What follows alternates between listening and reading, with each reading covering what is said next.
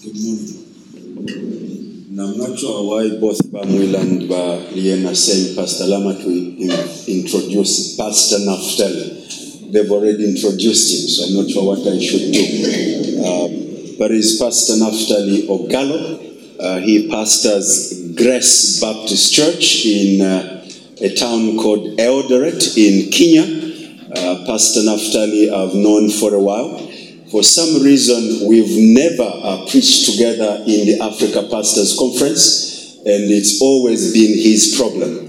Uh, he's not been comfortable to preach with me. I'm not sure why, uh, but you, he will tell you something. Um, when he does come to preach, he is like Pastor Mbewe. Those of you that know him, he's a paparazzi. So he would like to take a few pictures uh, and then pick up preaching.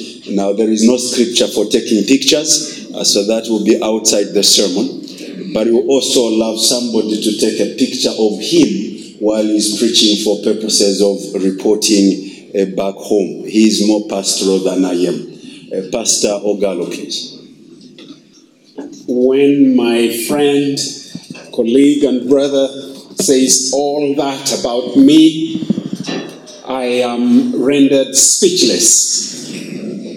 But I am here to preach, bring God's word to you. Um, dear friends, it is very, if I say exciting, I mean that in a, a true sense of uh, the word. I'm very grateful. Yes, I've known this dear brother for um, some time. He's been to my church, he's preached for me. We've been at a conference uh, in Kenya together.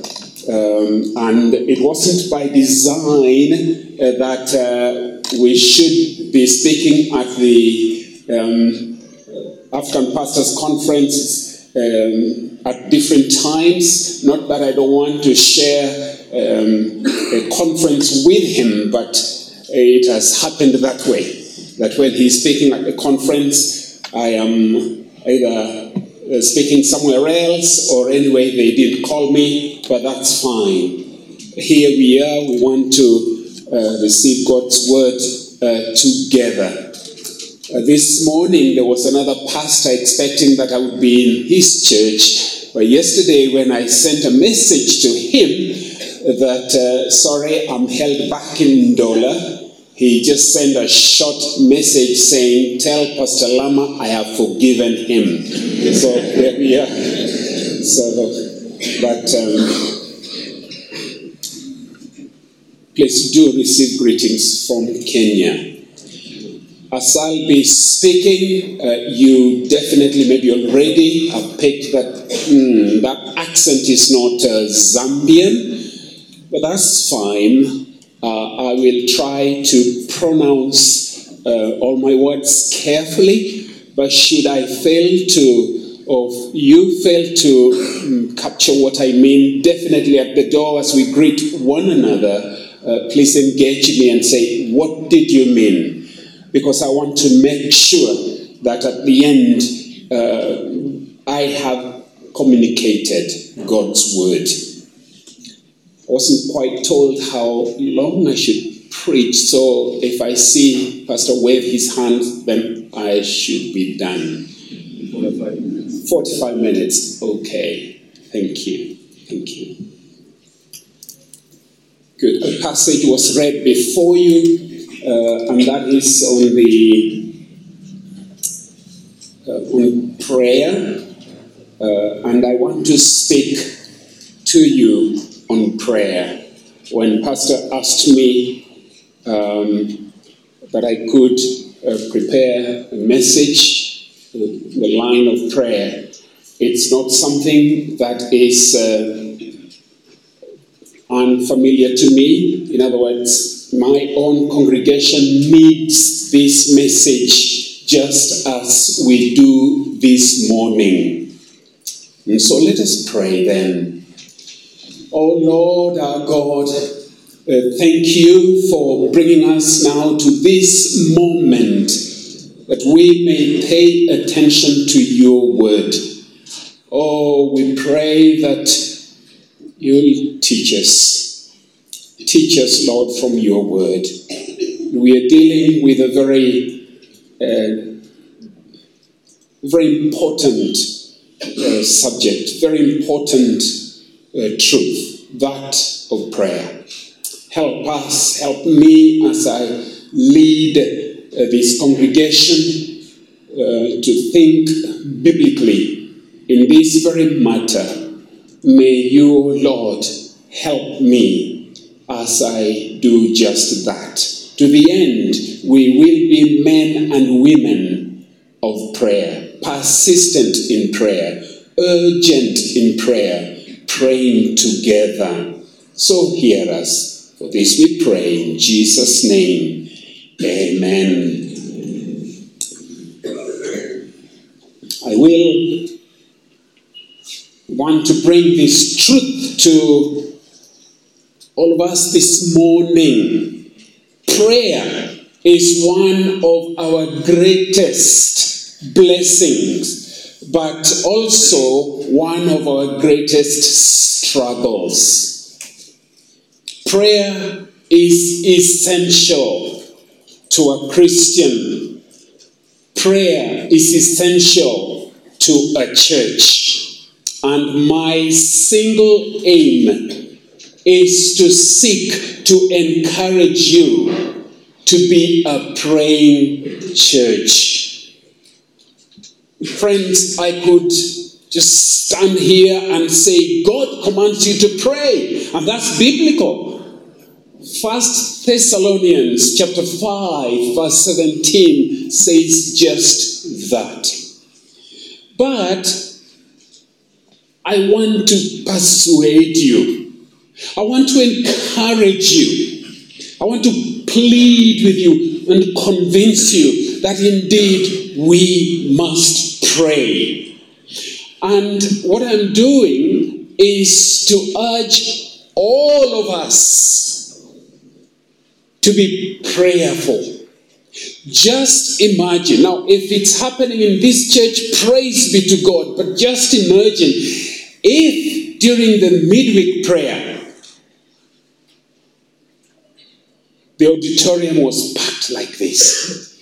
Oh, what an encouragement. Now, I don't know, and Pastor didn't tell me, please preach on this because during prayer we hardly get half the auditorium full. No, he didn't tell me at all. But I know in my own church what happens. During the midweek prayers, we are ever so few. Now, of course, our number, even on a Sunday, even the best attended Sunday, is not like you. And the Lord has blessed you to have a large number like this come to seek, to worship God. Children packed, and now they've had to go to their class to, to, to be in the place of worship. Great. That is great. And so, friends, you need to pray corporately, that is, together as a church. But you know, you may say, sorry, uh, visiting preacher, I know we don't attend the corporate prayer, but we are prayerful people at home. Now, that may be the case, but uh, may be true, but the corporate prayer actually reflects and reveals what happens in private. It is not that when you pray privately, faithfully, earnestly, that you don't appear at the corporate prayer time. In fact, reverse is the case. If you are genuinely locked up, very faithful in your closet, in your private uh, single prayer, you will desire then to be with the rest to pray.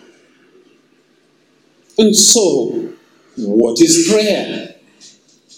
Now, as uh, many of us here know, volumes of books have been written on the matter of prayer. But let me give you just a short sentence to help us as we think of prayer in terms of definition. Prayer is a believer's communication with God. A believer's communication with God. And there are three um, components there, three elements there. There is God, there is the believer, and there is the communication. And prayer cannot occur if any one of these three are missing. Without God, no one listens. Without the believer, no one speaks. Without communication, of course, then nothing is said. Oh, this morning, let's all of us be encouraged to know that the recipient of prayer, that is God, He is more ready, more ready to hear and answer than we are ready to pray. And the passage we read, uh, Luke chapter 11, verses 1 to 13, shows, the Lord Jesus shows the willingness, the readiness of our Father to hear us and to give us or answer us when we pray. Well, having then given you an introduction and a brief definition, I want to do two things. I want to encourage us to pray from the prayer of the Lord Jesus Christ Himself, and then in the third place, I'll be showing encouragement from the ministry of the apostles. Now, I know I could have taken another point encouragement from history encouragement from what we can read and reports we hear from other places, but there isn't the time, and I want to just zero in and draw from the life of the Lord Jesus Christ a few points to help us. And friends, all that we can learn about prayer if we fail to then turn to the Lord Jesus Christ to be our great example and teacher in prayer, then we have not learned. And this is because, without a doubt, he was a man mighty in prayer, of course, and did. Now, if anyone had a reason not to pray, surely it was the Lord Jesus Christ. Why? Why do I make that statement? Well, it's because he is the very Son of God with power and glory.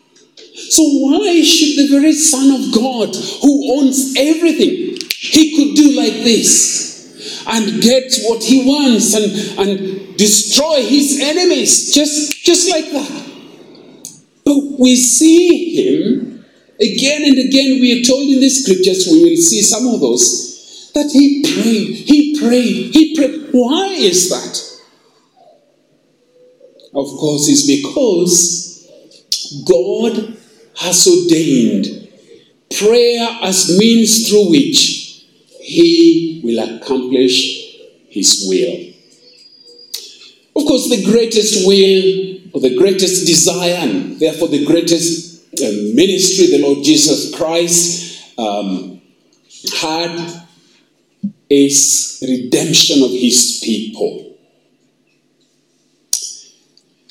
And so let me show you then, for our encouragement, a number of areas in the life and the ministry of the Lord Jesus Christ that he was a man of prayer. To the end, dear friends, that as his people, whom he has saved, if that is our testimony, surely can we do any less?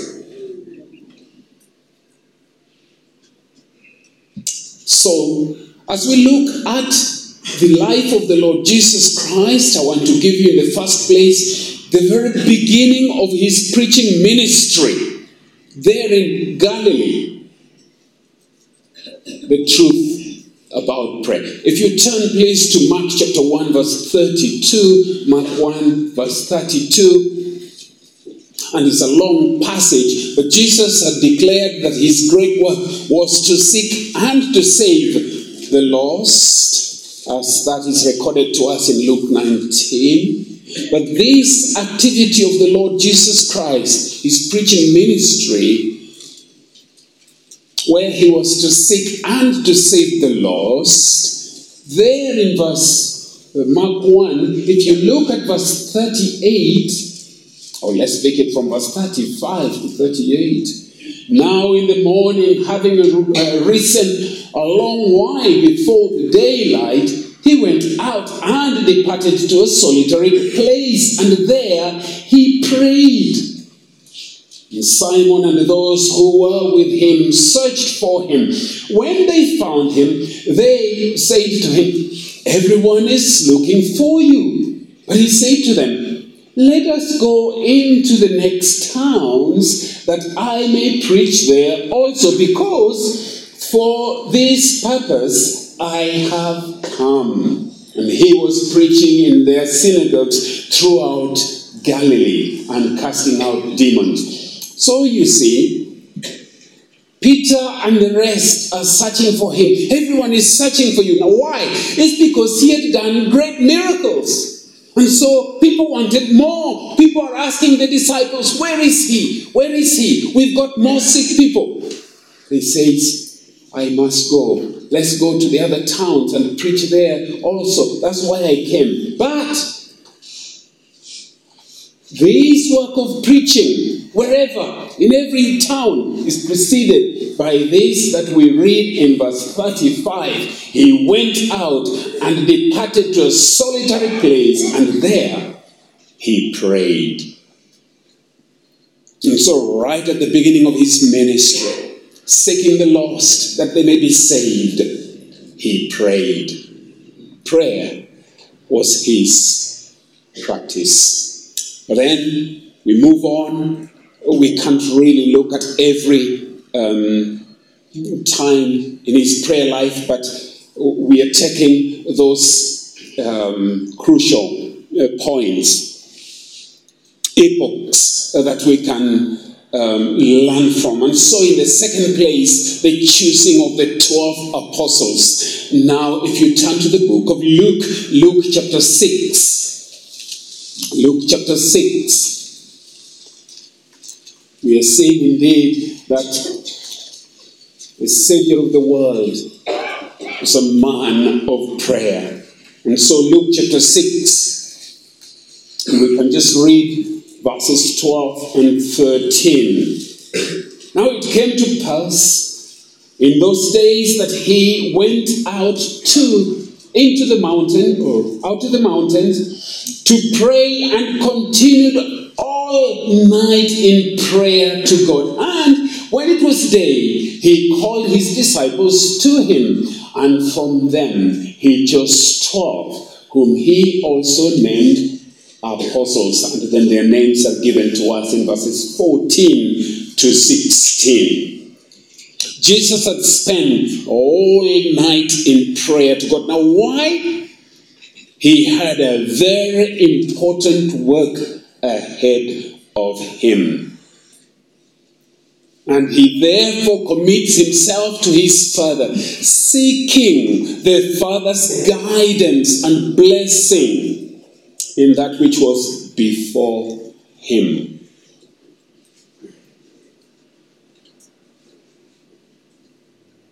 Then there is also another crucial time in his life, in his ministry. We are still in the book of Luke.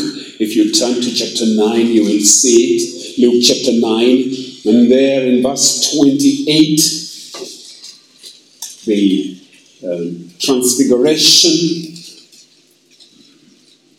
And this is what we read from verse 28, Luke 9 28. And it came to pass about the uh, eight days after these sayings that he took Peter, John, and James and went up on the mountain to pray. And as he prayed, the appearance of his face was altered, and his robe became white and glistening.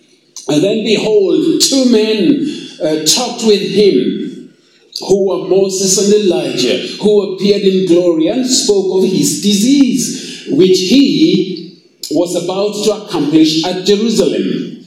And so it goes on. This very crucial point in Jesus' ministry, which was to culminate in Jerusalem, we see these two characters, Moses and Elijah. They are Old Testament figures. Why do they appear here? You see, since the law and the prophet testify to Jesus Christ, these two prominent names. Moses represents the law, while Elijah represents the prophets of the Old Testament. They were privileged to appear with Jesus to discuss his departure, his death. This is what we observe. This is a crucial time in his work. A work that cannot be accomplished in his own strength. And we find him locked up in prayer. He calls, of course, this um, Peter, John, and James to join him. But he's locked up in prayer. Now, please don't be weary. All we are seeing about the life of Jesus uh, so far is that he was a man of prayer. And his ministry was constantly covered with prayer. And then, as though that is not enough, why don't we move now? We can move to the book of Matthew. Matthew chapter 26, right near the end of um, Matthew, recording uh, about the, the, life of the Lord Jesus. Matthew chapter 26, in verse 36 he's about to, to complete the work that he came to do, about to demonstrate his love to the end. For those whom he loved, he loved them to the end. And it will demand his very life. And so, my friends, we read from verse 36, Matthew 26, from verse 36 these words. Then Jesus came with them to a place called uh, Gennesaret, Gethsemane, excuse me, and said to the disciples, Sit here while I go and pray over there. And he took with him Peter, the two sons of Zebedee, and he began to be sorrowful and deeply distressed. Then he said to them, My soul is exceedingly sorrowful even to death, stay here and watch with me. He went a little farther and fell on his face and prayed, saying, Oh, my Father, if it is possible, let this cup pass from me. Nevertheless, not as I will, but as you will. And he came to the disciples and found them asleep and said to Peter, What? Could you not watch with me one hour? Watch and pray. Lest you enter into temptation. The spirit indeed is willing, but the flesh is weak. He went away again a second time and prayed, saying, Oh, my Father, if this cup cannot pass away from me unless I drink it, your will be done. He came and found them asleep again, for their eyes were heavy. So he left them, went away again, and prayed the third time, saying the same words. Could even read it there.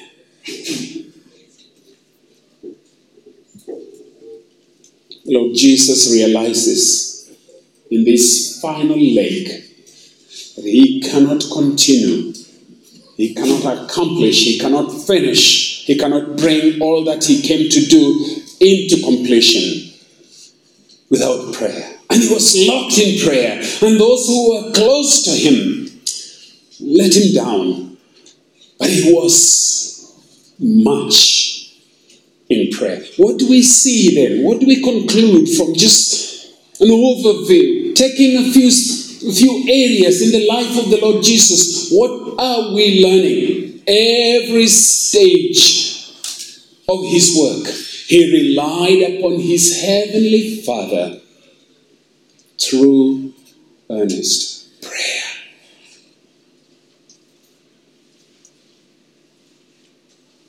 Why did Christ have to struggle so much in prayer like this? Why?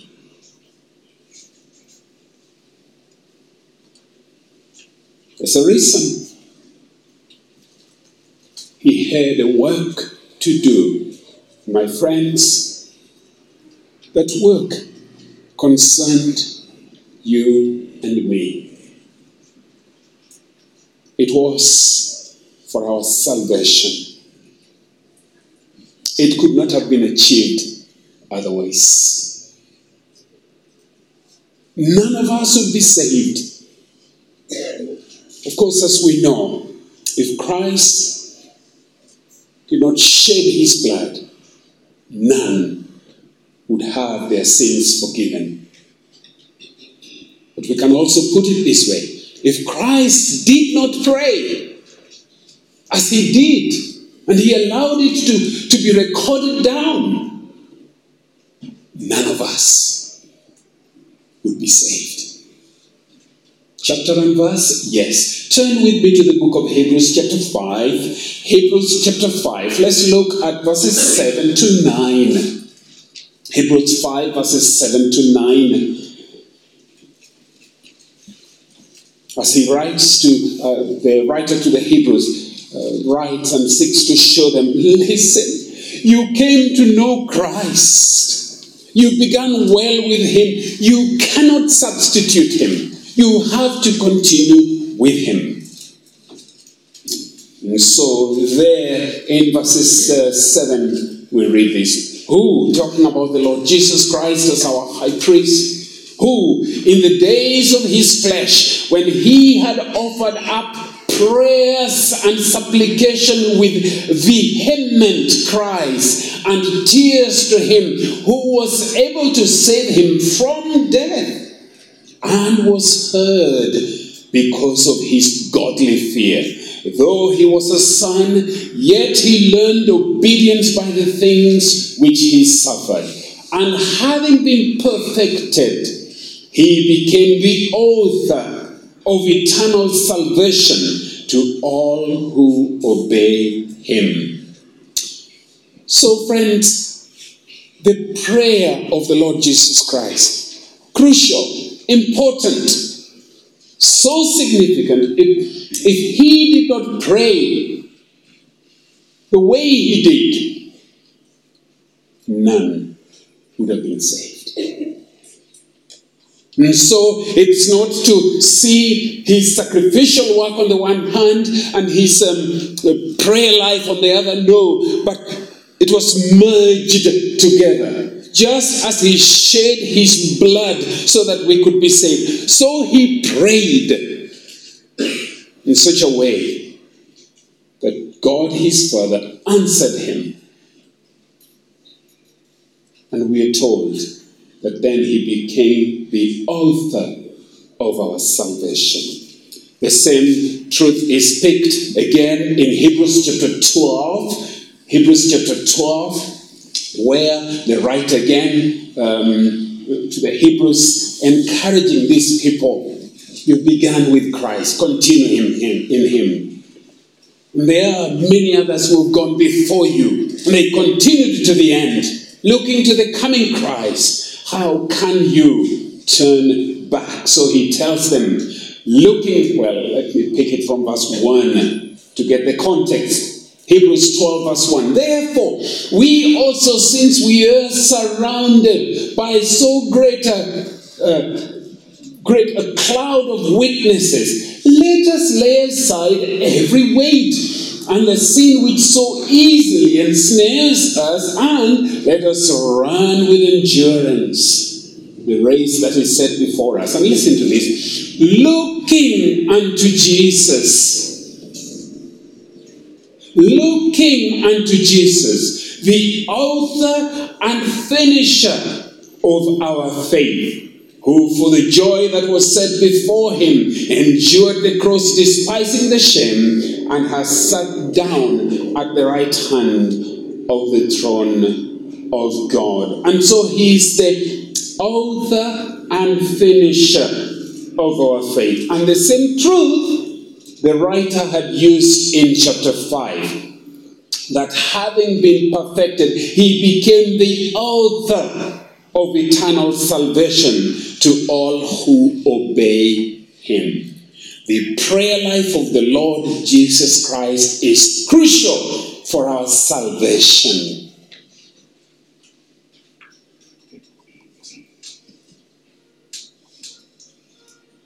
Just sitting there and listening to the children answer questions of the things they've been taught. Really moving, really encouraging.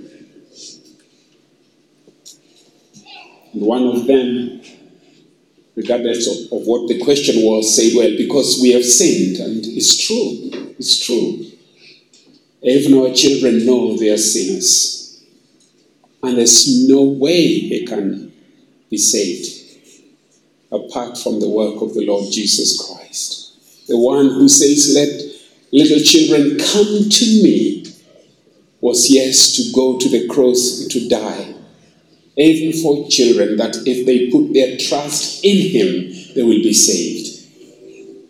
And a part of the work Christ did was to pray for those who would be saved and therefore pray even for the children. He blessed them. He blessed them. If our salvation caused our Lord, such vehement, and now that's a, an all English word, but really meaning strong, powerful. If our salvation caused uh, the Savior to pray so powerfully, would we not learn from him, dear friends? Christ is our perfect example. Having saved us, surely can we not pray as he prayed? No, not to the same degree. Surely he's way above us. Oh, he is a man like we are. But let prayer be our desire. Now, that's our Savior, our Redeemer, our perfect example. But let me quickly now give you also illustrations from the scriptures, from the ministry of the apostles, so that we can be encouraged to pray corporately, to pray together as a church. That we may saturate that we may so cover every church life, every church ministry with prayer. Now, uh, you, you remember what we read in Luke chapter 11. One of the disciples, one of the apostles, having heard, seen, and heard the Lord Jesus Christ pray, then he goes and says, Teacher, Teach us also to pray as John taught his disciples. But then they were not able to learn prayer overnight. In fact, when the Savior needed them ever so much, you know what happened? They let him down. They let him down, as we saw in, in, um, in the book of Matthew.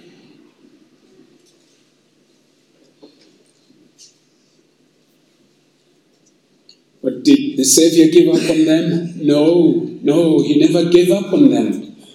He was patient with them.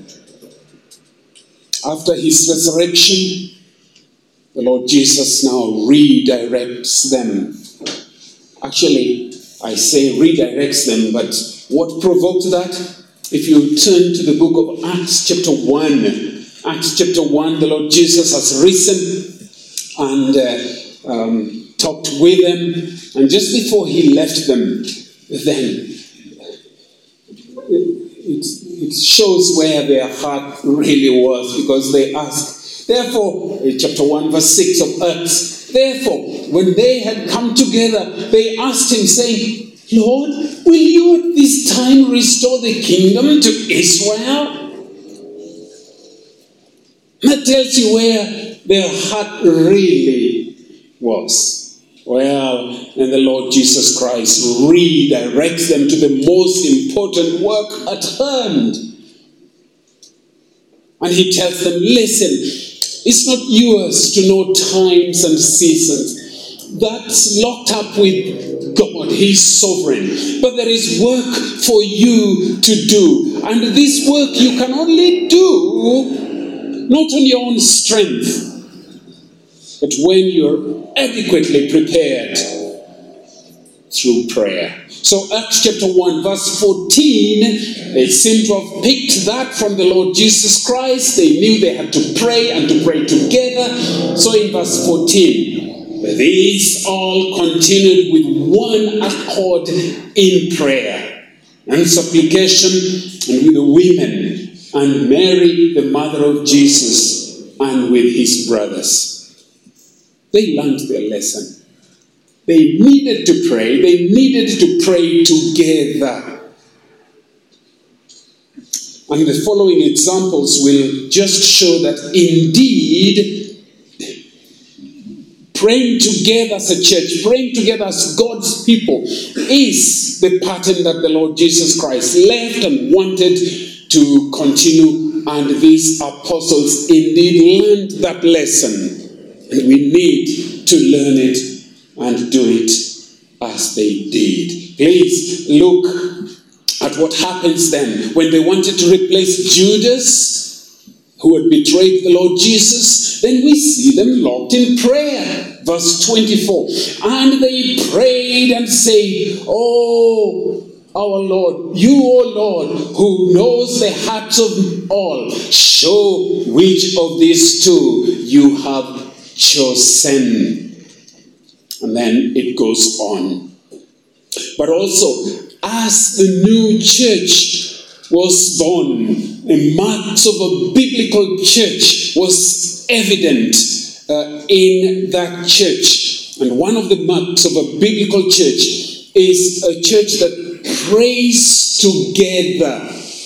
And look at it in chapter 2, verse 42. Uh, from verse 41 then those who gladly received his word were baptized. And that day about 3000 souls were added to them. And they continued steadfastly in the apostles doctrine and fellowship in the breaking of bread and in prayers. And that refers to the corporate prayer of the church I think I did pick from the pastor that soon, the Lord has blessed you, uh, that soon a number of uh, uh, people will be baptized uh, as they join the membership. And that is exciting. Now, recently, a few months ago in our church, we baptized six students from the university. That was a time of great excitement in our church. And then more recently, I think two Sundays ago, we baptized another young lady student. Every time that happens is exciting. But oh, I pray that when those who will be baptized here join the membership, that they will be found joining the church in praying together because that is a mark of a true church, of a biblical church.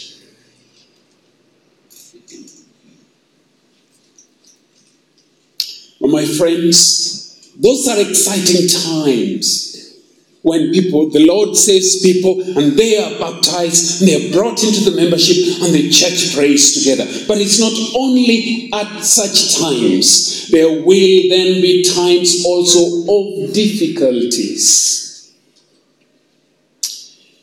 In the case that I'm making reference to is when Peter and John had been um, imprisoned for the gospel.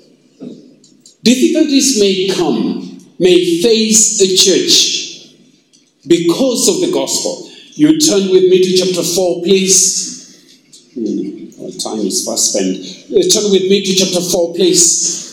And see there in verses 23 all the way to 20 to 31. But this is what we find. And they let go, or when they were let go, they went to their own companions and reported all that the chief priests and the elders had said to them. Verse 24. So when they heard this, they raised their voice to God with one accord and said, and they were together as a church praying at difficult times when the gospel was challenged. Well, my friends, there are other times when the deacons were needed. The deacons were chosen in the early church to the end that the pastors and elders will be allowed to have their much needed time for the word and for prayer. Also, later on, when Peter was locked up in prison, we are told in chapter 12, verse 5 onwards, that while he was locked in prison, the church was locked up in prayer. In fact, they were so much in prayer that even when by God's mighty work the angel of the Lord had gone to prison and, and powerfully delivered people, Peter, and Peter came and he was at the gate knocking, and the maid going and uh, realizing his Peter couldn't open out of excitement, rushes back and saying, interrupting the corporate prayer, Peter is at the gate, Peter is at the gate. They thought she was mad. They were praying together. Friends, when the Lord blesses your labors, time comes when this church sends out laborers to the mission field. Acts chapter 13, verses 1 to 3 tells us they were again locked up in prayer. And may that happen among you too. Well, uh, time um, is fast spent. I want to finally just zero in and show you that the Apostle Paul himself also sets before us the matter of persistency and urgency in prayer. And so he writes to Timothy, where he had said, Timothy, you sort out things in the church. But now he tells Timothy in 1 Timothy chapter 2 this truth. 1 Timothy chapter 2. Therefore, verse 1, I exhort that first of all, that supplication, prayers, intercession, and giving of thanks be made for all men. And then he directs how different uh, categories of uh, uh, men are to be prayed for. Above all that goes on in a local church, prayer is of great importance. He writes to the Philippians and he tells them, Be worried over nothing but bring everything under prayer. Philippians chapter 4, verse 6. Again, Paul writing to the Thessalonians, he tells them, listen, it was never God's will or God's plan that prayer should cease in his church. And so he tells them in chapter 5, verse 17, Pray without ceasing. Pray continually. Continue to pray. Uh, my friends, Paul convinces us that prayer must be put fast. If indeed it is put fast, then victory is assured. Someone has said, Defeat and victory lie in this one thing prayer. If prayer is put first, then God is put first, and victory is assured. And so, as much as our salvation was purchased by the blood of Christ, it was sealed and secured by and through vehement prayers. Let's remember that. Let's not be comfortable sitting back in our salvation without prayer. The apostles were slow, but later they had to learn. Oh, my friends, when the Holy Spirit came upon them, they learned this lesson. And from that moment, they saturated every area, every aspect of their ministry with prayer. May we be persistent and urgent in our corporate prayer. By the way, as I preach this, I preach it to myself. My church needs it. And I do know you need. The Lord has blessed you. And there are many things I believe you need. One of them is a parking space for your curse. You need to pray. Earnestly engage God in that for land. But not just parking space for curse. You need the salvation of sinners in this city, in this congregation. These little souls that were here and now being taught, they need salvation. How will they be saved? You be locked in prayer for them. They are taught, yes, but you be locked in prayer for them. The Savior prayed for those who would be saved, and therefore the Savior prayed for such as our little children. And if you're in the congregation here and you're not saved, your salvation cannot come just like that. It was secured through vehement, strong, powerful prayers. What still holds you back? What more prayers do you need to be saved? Turn to Christ, turn to Him. He has so prayed that salvation is granted to Him. He secured it. All who go to God through Him now can go successfully. What holds you back? You need to be saved. Oh, again, I plead as I walk away from the pulpit. Dear brethren, there is work to be done. Yes, there's a lot of work to be done from the pulpit here by your pastor and the other elders, teaching, preaching. But prayer, prayer. I didn't bring other examples. Even widows are expected to pray. First Timothy chapter 5, verse 5 tells us widows would be expected to pray night and day. Pray, dear brethren, pray. Let there be a real transformation in this town, in this city, in this great country of yours. I admire, I every excuse I have to come to Zambia, I rush for it. Indeed, it's a country I admire. But I know you have challenges. The gospel is the only hope for your country, just like for my country. We can pray for our countries. Please pray. And the corporate prayer is what you need. Let us pray. Lord our God, we do pray. You sent your Son, the Lord Jesus Christ, who pleased you in every way. Finally, he died for sinners. But You have allowed us to see something of what he went through before he finally sealed his great love for those whom he loved because he loved them to death.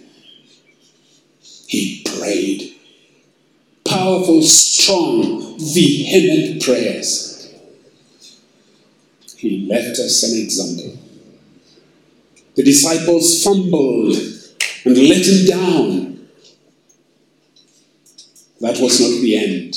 He was patient. You sent the Holy Spirit, and they became men and women of prayer. May that happen for this great church. May that happen for your great people here in this great nation of Zambia. Lord, hear us. Bring good, we pray. Bring good. May there be those who, in these days to come, will be able to say, Thank you for praying for me, dear church. May your name be glorified. This we pray in Jesus' name. Amen.